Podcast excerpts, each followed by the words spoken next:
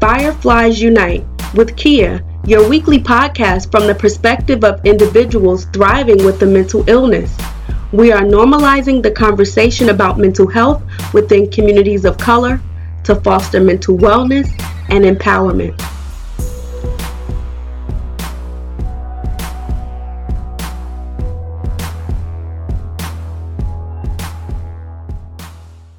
Welcome to another episode of the Fireflies Unite podcast. Today we will be speaking with Jamie Rocky Moore Best. She is the founder of Helpful Living Magazine. It's a mental health magazine that educates readers about mental health. And she recently launched the fourth issue focusing on social injustice and the coronavirus. Her goal for Healthy Living Magazine is to provide education to individuals, as her ultimate goal is to be a part of the ending stigma on mental health. Jamie graduated with the BA in psychology from Clarion University of Pennsylvania. And post graduating, she relocated to Maryland to pursue her goal in the mental health field. Let's get into the episode with Jamie. Welcome to another episode of the Fireflies Unite podcast, where our mission is to bring light into darkness, just like the Fireflies, by simply sharing the stories of people of color who live and thrive with mental health conditions and to normalize the mental health conversation so today we have a special guest, Jamie. How are you? I'm doing good. How are you? I'm well. I'm so excited to talk to you. Me as well. Thank you for having me on here. Yes. So let's jump right in. So the question that I always ask people is um, Was mental health something that was talked about for you while you were growing up?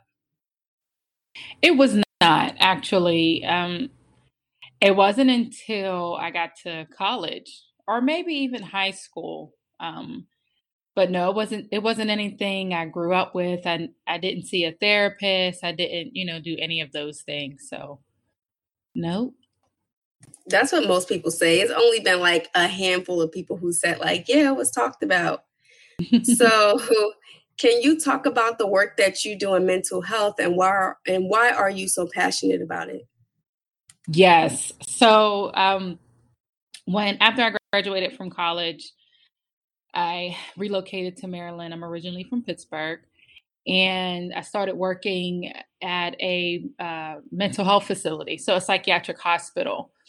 And um, it wasn't until well, I always was even in college. Well, I guess that's why I took psychology. I always wondered why people did the things they did. Like, why do they act the way they do?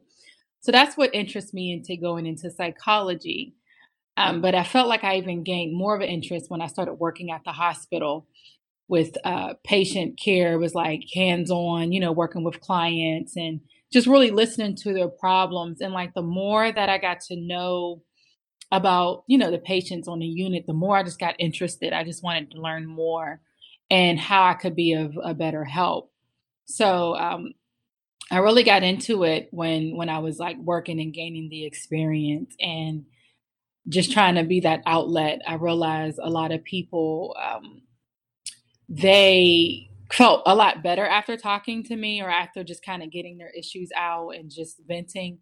And so I actually like that. And I, I appreciate being people's soundboard. So it was just the more I would talk to clients um, and the more they would express themselves, I'm like, this, I want more of this. I want to see what this looks like. So, and so, where what would you say like that spark was, or where it was like, wow, this is, I'm really enjoying this. Like, what was that spark for you?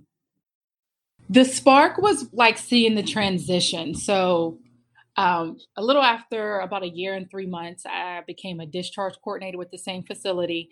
And that was when I would work, I was working with adults. And so I would really hear the need. They would, you know, they're they're a little bit more appreciative as opposed to kids.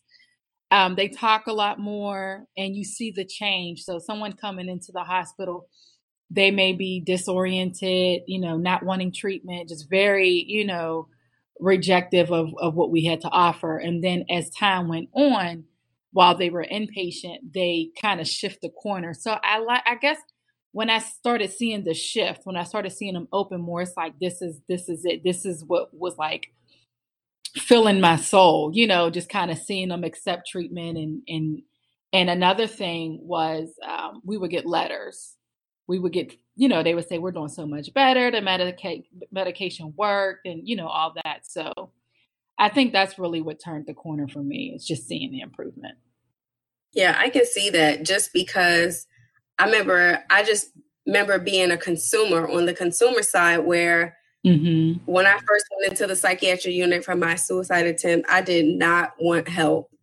And mm-hmm. I was mm-hmm. very like dismissive. I was very angry, trying mm-hmm. to figure out why I had to be there. But then once I mm-hmm. started to accept that, okay, I do have a problem, I do need to be here, that's when I was when I kind of opened up to the resources and the help that was being offered. And then of course it kind of uh, trickled into all the mental health mental health stuff that I'm doing now. And so I can definitely say that I was one of those patients who mm-hmm. kind of was in the transition and then you see like wow they're a completely different person. I would have never thought that was the same person that originally came in. Right right and it's such a joy because you know you you can sometimes see the potential people have and for them to live in their purpose and to, you know push through their their their journey and actually you know do it you know helping other people it, it it's rewarding. It's definitely rewarding absolutely. So let's get into the fun stuff. Why did you create healthful living magazine? So let's talk about that. Sure. Yeah i so i noticed like i, I really was listening to clients when they would come into the hospital, you know, they might have, this might have been their first time hearing about mental health.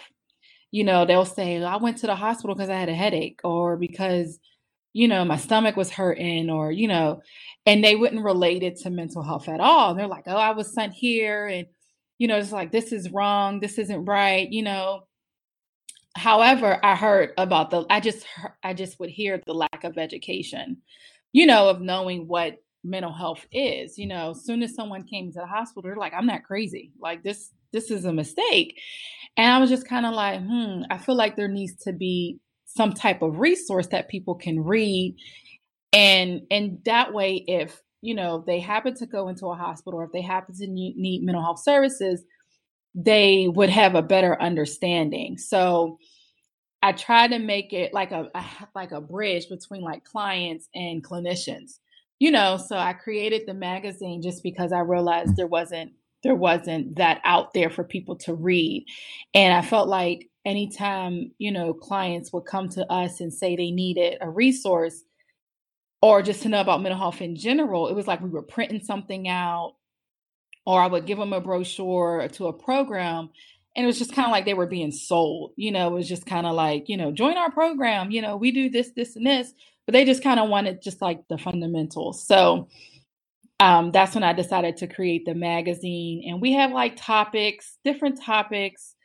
You know, like some of the topics in our previous issues we did, um, like having certain feelings during the holidays or how to deal with COVID or relationships and just kind of really narrow it down to things that people go through daily um, that may not relate it to mental health. So that's that's all of it in a nutshell. but but definitely working at the hospital really provoked me to start something like this, to start the magazine. So do you interview mental health professionals? Yeah, so we have we do interviews um, I like to interview people who um, have businesses, who you know have podcasts, who have you know created things to help people you know who are dealing with mental health. Um, I also have a section, well, multiple sections where I allow people who have experienced mental health to talk about their journey.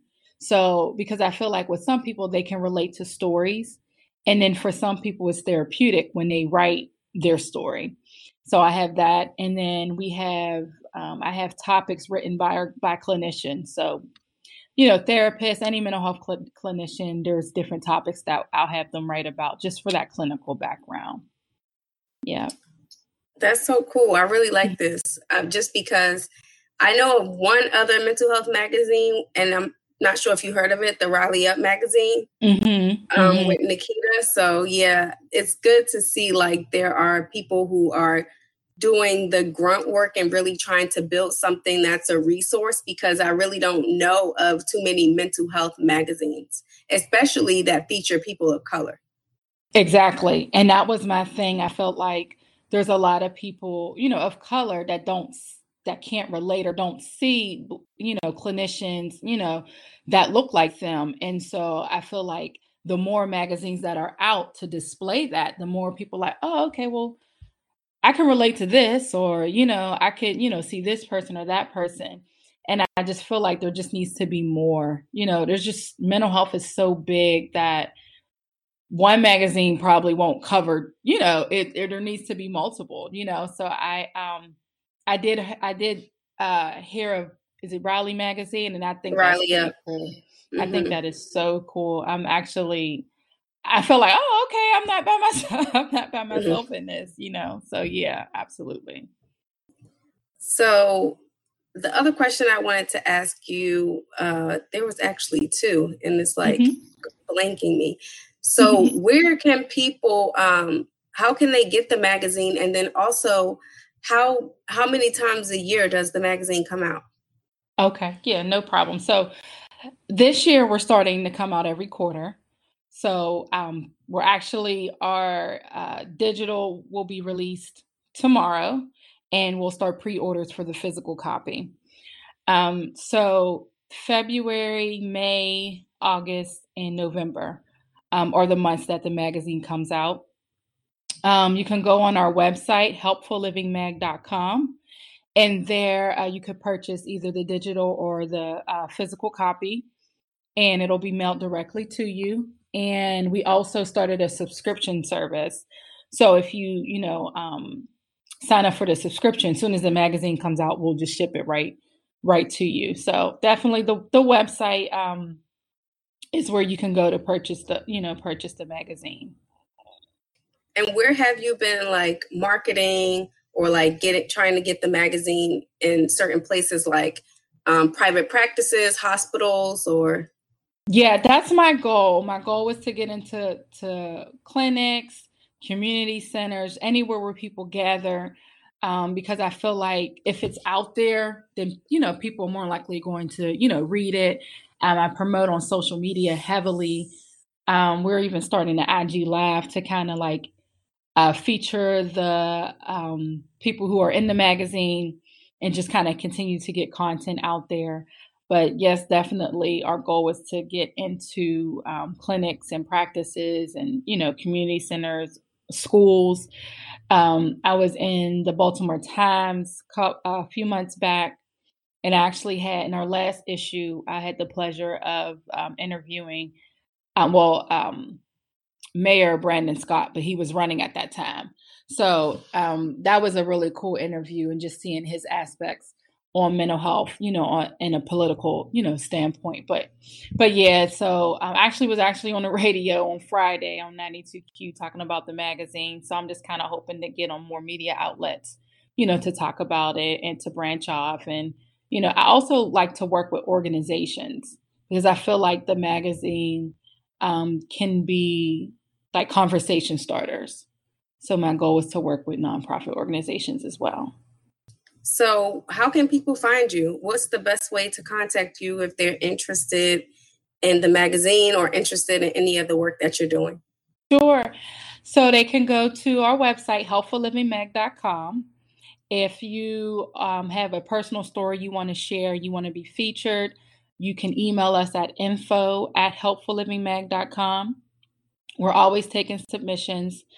Um, and our Instagram is Helpful Living Mag, as well as our fan page on Facebook. It's Helpful Living Magazine.